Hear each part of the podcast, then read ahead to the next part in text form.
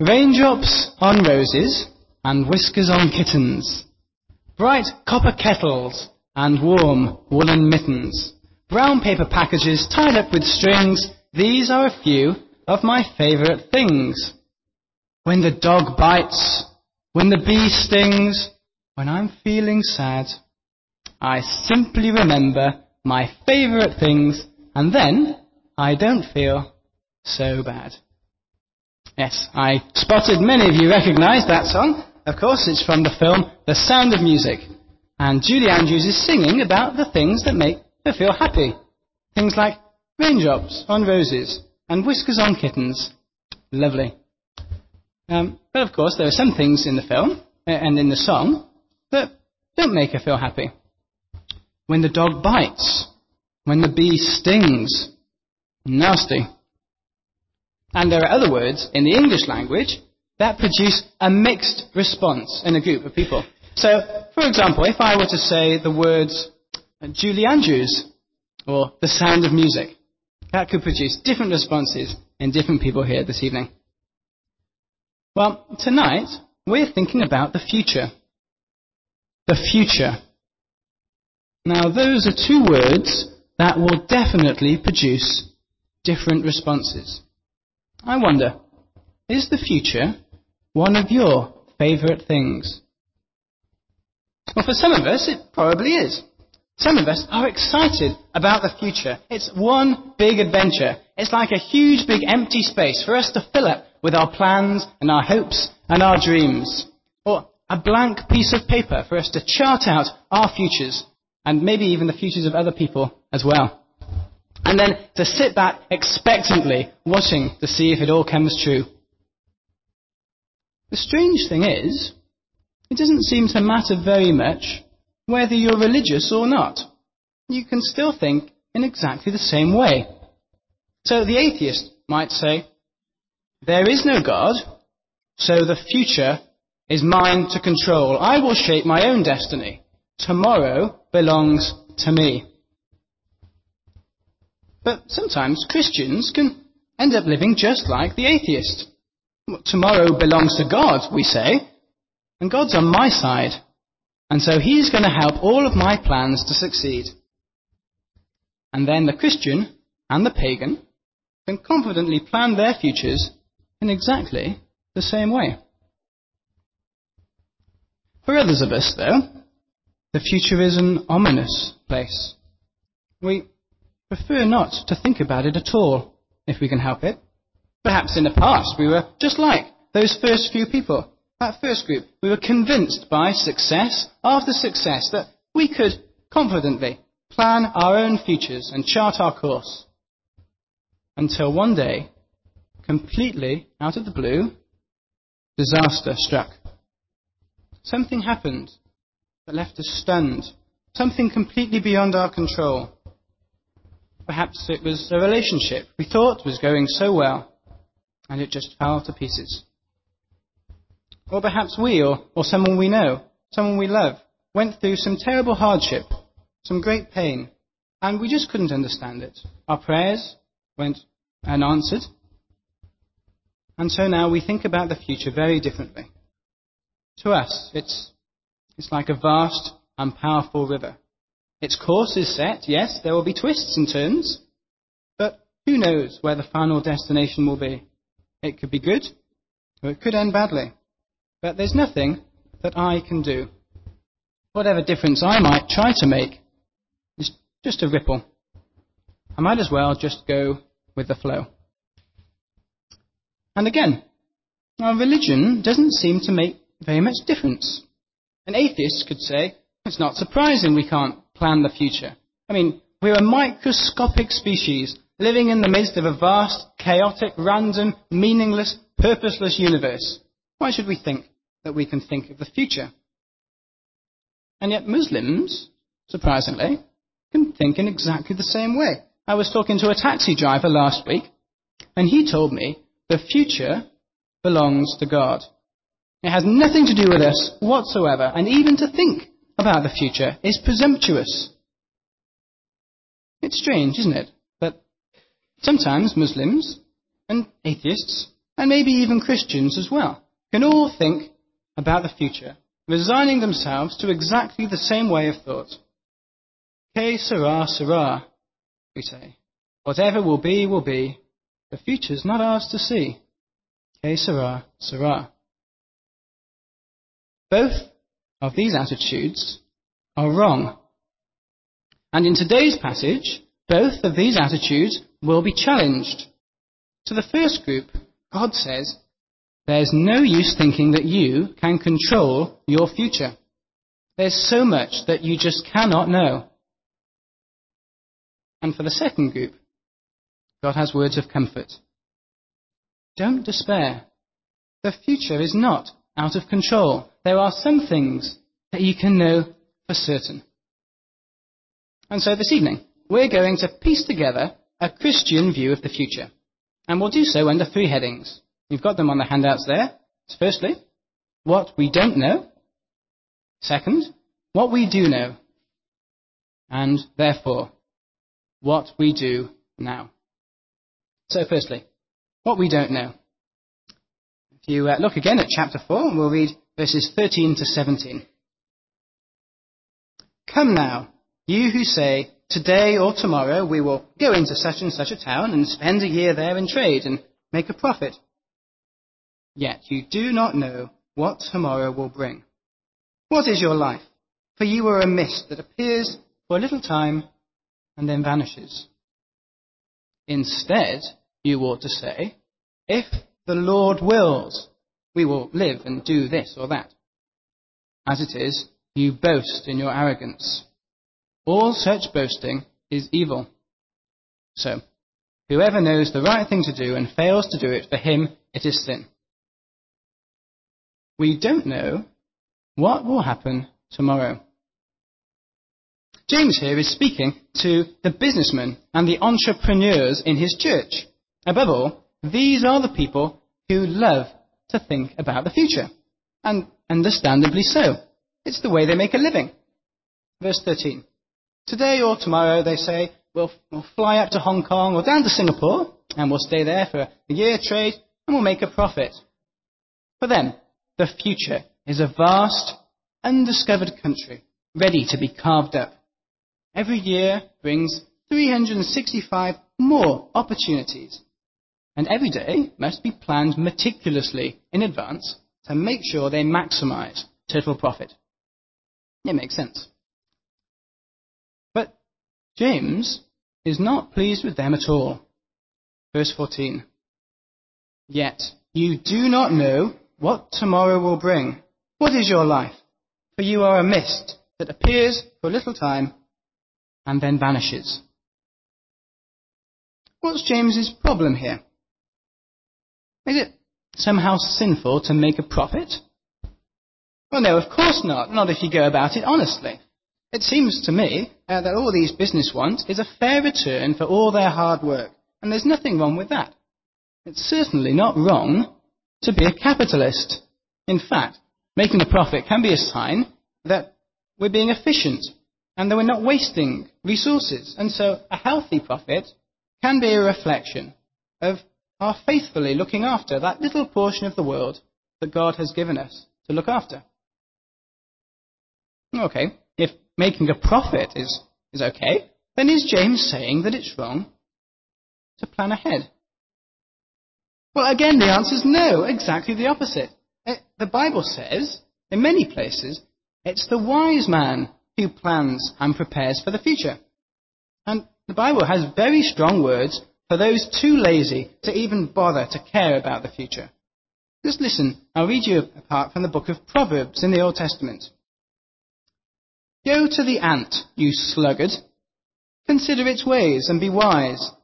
It has no commander no overseer or ruler, yet it stores its provisions in summer and gathers its food at harvest.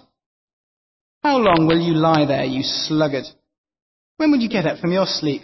Little sleep, little slumber, little folding of the hands to rest, and poverty will come upon you like an armed man, and scarcity like a bandit. The Bible says that even the ant has got enough sense to store up food for the future.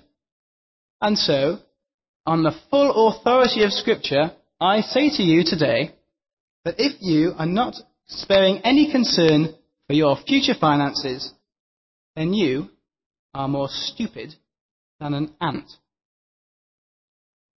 But again, that is not the problem for these businessmen. For many, many years, they've been planning ahead and successfully negotiating contract after contract. No, the problem is with their attitude towards the future. Verse 16 tells us that they're arrogant. And instantly James is concerned because there's only one way to be arrogant, and that is to forget that God is the one in charge. Now, it probably wasn't always this way. Perhaps in their early days, fresh out of college, these businessmen were painfully aware of their total inexperience. In those days, they were, they were forced to depend on God for everything. And they were quick to thank Him every time something went well. Well, that's how it used to be.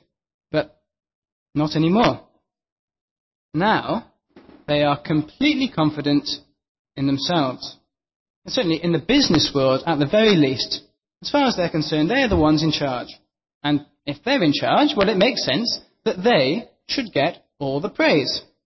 Now, even when they look back on the early years of their lives, they don't see examples of God's kindness.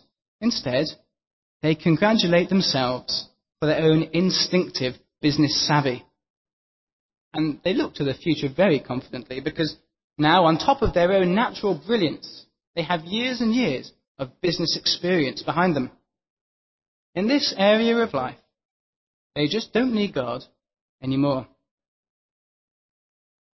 Of course, they wouldn't say it like that.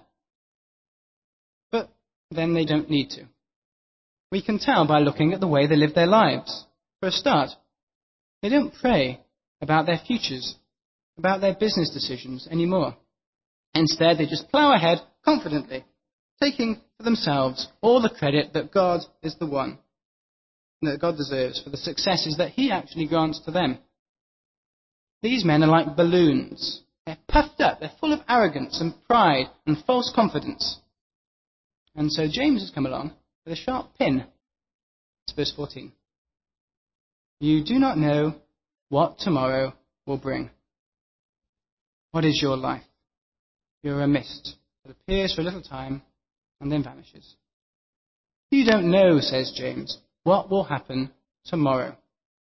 Even your best laid plans cannot be totally relied upon because God is in charge and you are not.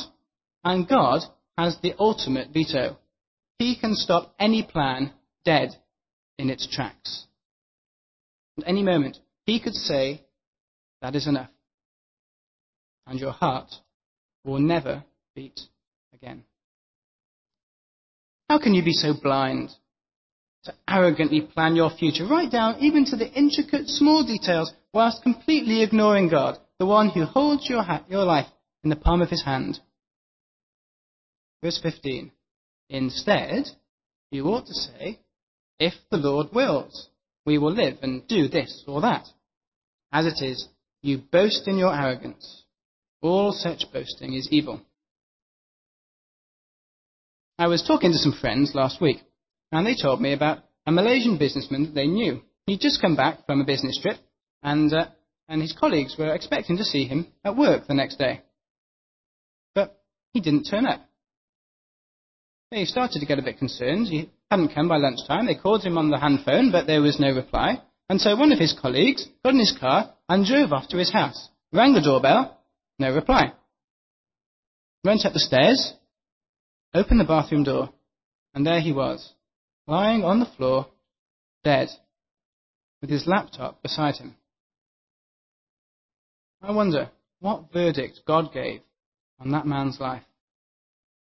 Was he an arrogant man who boasted about the future and had no thought for God? Or was he a humble man who laid out his plans before God? Perhaps businessmen are particularly prone to boasting about the future. But any of us can do it. So a school child might say, I'm going to work really hard, pass my exams, and go to Oxford. An employee might say, I'll put those extra hours in at the workplace and get that promotion. An athlete might say, if I just keep up this grueling exercise regime, then I can see myself flying to Delhi in 2010 to represent Malaysia in the next Commonwealth Games. Now, it's good to be ambitious. It's certainly good to work hard. But here's the test. Do you ever pray to God about your future? Because if you don't, you're not being ambitious, you're being arrogant. You're puffed up, and you urgently need to take James's pin and pop the bubble. Humble yourself before God humbles you. In verse 15, James suggests one helpful tip that we could follow to keep humble as we make our plans. We could use the phrase, if the Lord wills. If the Lord wills, I'll be going out for a lovely dinner after Smack 2 this evening. If the Lord wills, I'll see my parents again in January when they come to visit. Now, those words aren't some kind of magic formula. James isn't saying, well, keep on making your own arrogant plans. Just make sure you say the words, if the Lord wills first, and then God won't, won't be upset at all. No, no, that's not what he's saying. We're not like the Hindu idol worshippers, are we? We don't treat God like some big lucky charm that will bless all our successes if only we can say the right incantation. Now, saying, if the Lord wills, is not going to change God, but it might just change us. If it, you think it would help you to remember God, who's boss, then consider making these words part of your everyday speech. But if you don't think it would help, well, then take some other practical steps to keep yourself humble when you plan the future. Otherwise, you sin. Verse 17. So, whoever knows the right thing to do and fails to do it, for him it is sin. This is uh, what we sometimes call the sin of omission. A sin of omission is different. It's the opposite to a sin of commission. A sin of commission is when we do a bad thing that we shouldn't have done, and a sin of omission is when we do, don't do a good thing that we should have done. Yeah. And when we leave God out of our plans, that is a sin of omission. James is speaking to people who are, are busy laying out their plans for the future. And it's people that have the freedom to plan their futures that probably also have the freedom to help other people as well. For example, these business people, they're planning trips off to Hong Kong and Singapore and around Malaysia. I suppose they've probably got a car, and so perhaps they could give a lift to some elderly people, a couple perhaps that couldn't otherwise get to church on a Sunday. Or uh, perhaps in between business trips, they could um, they come early in the mornings and look after the creche at Smack 1 before they come and hear the sermon at Smack 2. Well, unfortunately, it's often these very people that are the most busy. I've been in Malaysia for over a year now, and I never fail to be amazed at how busy people always seem to be. And so I think that here we especially need to be warned about sins of omission. Because after all, if the devil can't make you sin, then he'll make you too busy to do any good. James has now confronted those who arrogantly boast about the future. But he knows that there are others in his church who don't act this way at all. They'd, they'd love to be able to offer transport to others or help in any way that they could. But they can't. They are the poor and the oppressed. We met them earlier in the letter, being mistreated by the powerful, the wealthy and influential. And these poor Christians are well aware that their lives could end tomorrow, and they're tempted to despair, because when they look to the future, all they can see is injustice. All the future holds for them seems to be hardship. And it's people like these who need to be reminded of the things that we do know for certain. And so James takes out his DVD of the future, and he, he loads it up, sticks it in the drive, and he presses fast forward. And up on the screen, we have day by blurry day whizzing past. We don't know what's happening in these future days, And it keeps whizzing by until suddenly the image becomes crystal clear. Judgment Day has arrived. And James presses play down to normal speed and invites these oppressed Christians to watch with him, to watch the fate of their evil and wicked oppressors. And in chapter 5, verses 1 to 6, James gives us the commentary. What we do know. Come now, you rich, weep and howl for the miseries that are coming upon you. Your riches have rotted, and your garments are moth eaten. Your gold and silver have corroded, and their corrosion will be evidence against you, and will eat your flesh like fire. You have laid up treasure in the last days. Behold, the wages of the laborers who mowed your fields, which you kept back by fraud, are crying out against you, and the cries of the harvesters have reached the ears of the Lord of hosts. You have lived on the earth in luxury and in self indulgence. You have fattened your hearts in a day of slaughter. You have condemned. You have murdered the righteous person. He does not oppose you. We do know that judgment is coming. It's a terrifying scene. But it would have been comforting to the oppressed Christians who are watching. As they see God judging their enemies, they understand that even now, God is watching. He knows exactly how his people are being mistreated. And they see that God is fair. The rich, in their lifetime, had condemned the poor. Now, God will condemn the rich to the eternal misery that they deserve. The Bible tells us that the love of money is a root of all kinds of evil. And their crimes all seem to stem from the love of money. Every detail of their lives points in that direction. Just look at how they treat others to get rich. In verse 4 Behold, the wages of the labourers who mowed your fields, which you kept back by fraud, are crying out against you. And the cries of the harvesters have reached the ears of the Lord of hosts. They cheated their workers out of their wages, even though they needed them day by day to feed themselves and to feed their families. This is a terrible sin. The Old Testament emphasized this point and gave a special law to make sure this kind of thing wouldn't happen. I'll read you uh, one of God's commands from the book of Deuteronomy. For your notes, it's Deuteronomy chapter 24. You shall not oppress a hired servant who is poor and needy whether he is one of your brothers or one of the foreigners who are in your land within your towns. You shall give him his wages on the same day before the sun sets, for he is poor and counts on it, lest he cry out against you to the Lord and you be guilty of sin. But these landlords don't care about their harvesters and they don't care about God's law either. Foreigners are particularly vulnerable in a strange new country. And God, therefore, commands us to take extra special care of them. But some people actually go out of their way to target and exploit immigrants. They'll even deny them their basic human rights in order to make a bigger profit for themselves. I came across an example of this just last week. I was talking to a boy I met. His name is Imin, and he's come over to Malaysia. He's been here for just over a year, and uh, he's from Myanmar. He's working in a Chinese restaurant, and he's earning money, which he then sends back home to his family. On his first day at work, his boss stole his passport. And he said to Imin, You can have it back in three years' time, provided you keep working for me every day until then.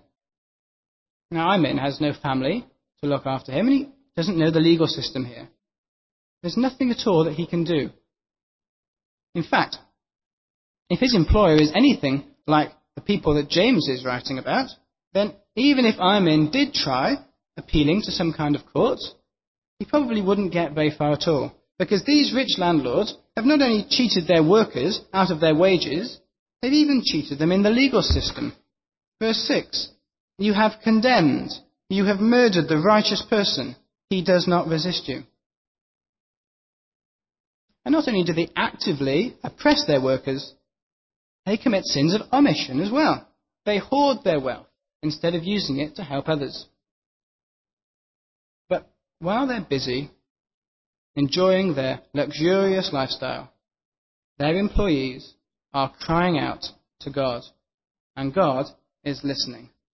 The cries of the harvesters have reached the ears of the Lord of hosts. Now, in the Bible, the title Lord of Hosts is used specially of God to remind us that God is the commander of all the hosts, that is, all the armies of the angels and the heavenly beings. God is the almighty Saviour and protector of his people. He will come to rescue them, and their enemies will not escape. I'm told that at the end of the Second World War in Europe, the Nazis uh, were in retreat, and the Allies were storming through Europe, and they came across the concentration camps. Well, the Nazi soldiers were terrified, and they tried to disguise themselves as the Jewish prisoners by dressing up in the prisoners' clothes, but it didn't work. They were quickly spotted because the Nazi soldiers were the only ones that were well fed. In the same way, the Lord of hosts will weed out all those who have fattened their hearts in the day of slaughter, who have laid up treasure in the last days, gold and silver that ultimately will corrode and forever stand as a testimony against them, eating their flesh like fire. So, that's the second point. We don't know what will happen tomorrow, but we do know that Judgment Day is coming. It will be a day of horrendous suffering for everyone who oppose Jesus and his church. They will get exactly what they deserve. Until then, what should we do? Well, even in the face of terrible injustice, we must not attack the world, and we must not despair. Instead, we must be patient. Verses 7 to 12. Be patient, therefore, brothers, until the coming of the Lord. See how the farmer waits for the precious fruit of the earth, being patient about it until he receives the early and the late rains. You also be patient. Establish your hearts, brothers, so that, sorry, establish your hearts, for the coming of the Lord is at hand. Do not grumble against one another, brothers, so that you may not be judged. Behold, the judge is standing at the door. As an example of suffering and patience, brothers, take the prophets who spoke in the name of the Lord. Behold, we consider those blessed who remain steadfast. You have heard the steadfastness of Job, and you have seen the purpose of the Lord, how the Lord is compassionate and merciful. But above all, my brothers, do not swear, either by heaven or by earth, or by any other oath, but let your yes be yes, and your no be no, so that you may not fall under, under condemnation. Now, we must be patient. Patience sounds like such a passive, weak thing, doesn't it? But it's not. When people are hurting us, it takes real strength to be patient. When we're under pressure, it's the easiest thing of all to retaliate, whether in speech or in action. But for Christians, that is not an option. Christians follow Christ. When Jesus was falsely accused, he didn't fight back. Even when they nailed him to a cross, Jesus was patient with them. Oh, he could, if he'd wanted, have called down all the hosts of the armies of heaven to fight for him and set him free. But he actually displayed far greater strength than that. He prayed for his enemies. He didn't take justice into his own hands because he knew that he could leave judgment to God. And we must do the same. In our prayers of intercession later today, we're going to be praying for the church in Croatia. And you may remember that in 1991, a terrible civil war broke out in that country. Within the first six months, 10,000 people had died. Hundreds of thousands had fled, and, and tens of thousands of homes had been destroyed. Thankfully, the violence ended in 1995. But we can only imagine how many cases of injustice and violence occurred during that war that have just never yet been dealt with justly. the Christians in that country need to hear verse 8. You also be patient. Establish your hearts, for the coming of the Lord is at hand. Whenever they think back to the horrors of that war, they will need great strength to be patient. They need to remember that Jesus is coming back, that evil will not go unpunished, and that everyone who stands against Christ and his church will be destroyed. They also need to hear verse 9. Do not grumble against one another, brothers, so that you may not be judged. Behold, the judge is standing at the door. Yes, we can look forward to the last day with confidence. There is now no condemnation for those who are in Christ Jesus, because Jesus died on the cross. We will be perfectly safe on that day. And yet, Christians too will stand before the judgment seat of Christ. And each of us will have to give him an account for the way that we have lived our lives. We must be ready.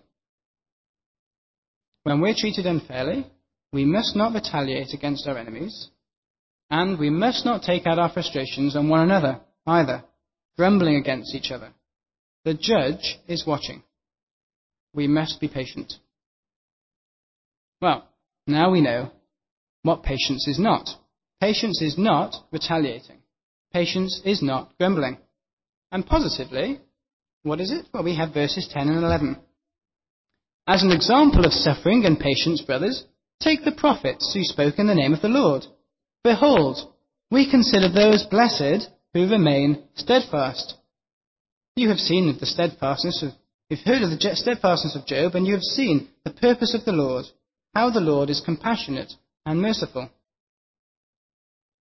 What does Christian patience look like in practice? Well, it looks like the prophets who kept speaking like Job, who kept believing. If you know the story of Job, you'll know that he suffered great loss in his life. In a short space of time, his property was all stolen. His children died in a terrible accident. He caught an awful skin disease. His friends accused him of sins he'd never even committed, and his wife told him to curse God and die. He was in pain, he was confused, he was angry with God all at the same time. But even so, he never turned away from God. Now, Job was just an ordinary person like any one of us here today. How was he able to keep on trusting God day by day when his life was so unbearably awful? What's the secret? Well, it's just what we've been seeing today. Job knew how to think about the future.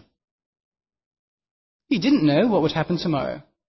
But deep down, he knew that in the end, God would bless. Because God is compassionate and merciful. Just as God watched over his prophets in the Old Testament, just as God watched over Job, so too he watches over us today. I don't know what, what successes you've had in your life which should have tempted you to go astray from Christ. And I don't know what difficulties you've gone through in life that could have crushed and destroyed your faith. But I do know this that if you're still a Christian, despite all the things that you've gone through in your life, you are blessed. Behold, said James in verse 11, we consider those blessed who remain steadfast. God has kept you safely in Christ all the way through your life. And he's doing it because in the end, he's going to take you into glory. And there's no blessing in the universe that can compare with that. We know for certain that we are going to heaven because God has promised, and God is completely trustworthy. And so we should be too. And perhaps that's why James finishes this passage with one last command, verse 12. But above all, my brothers, do not swear, either by heaven, or by earth, or by any other oath. But let your yes be yes, and your no be no, so that you may not fall under condemnation. God is a God of truth. When he speaks about the future, as he has been this evening, we can trust him. If he says it will happen, it will happen. And so we should be trustworthy too. We don't need to back up our promises with oaths. We don't need to swear by heaven or by earth or by anything else. Our yes should mean yes, and our no should mean no, just as it does with God. So, to conclude, the future belongs to God. We must not arrogantly plan our lives as if we were in control. We don't know what will happen tomorrow because God has not told us. We can't know. We may not even have a tomorrow.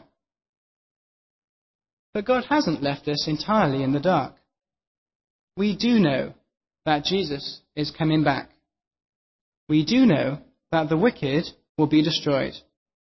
We do know that we who are waiting for him will enjoy his blessing forever. And so for now, we must be patient. We must not retaliate or grumble. Instead, we must keep on believing and keep on speaking the truth. Because when Christians look to the future, we look not with arrogance, not with fear, but with hope. Everyone else in the world that you meet has either false hope or no hope. But we, of all people, have a certain hope. Certain because God has spoken, and God always speaks the truth. Let's pray.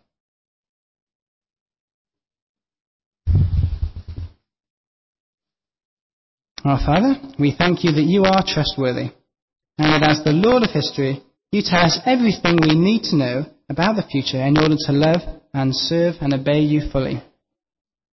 Whatever disasters or successes we might meet in the week ahead, we pray that you would help us to stay humble and to be patient.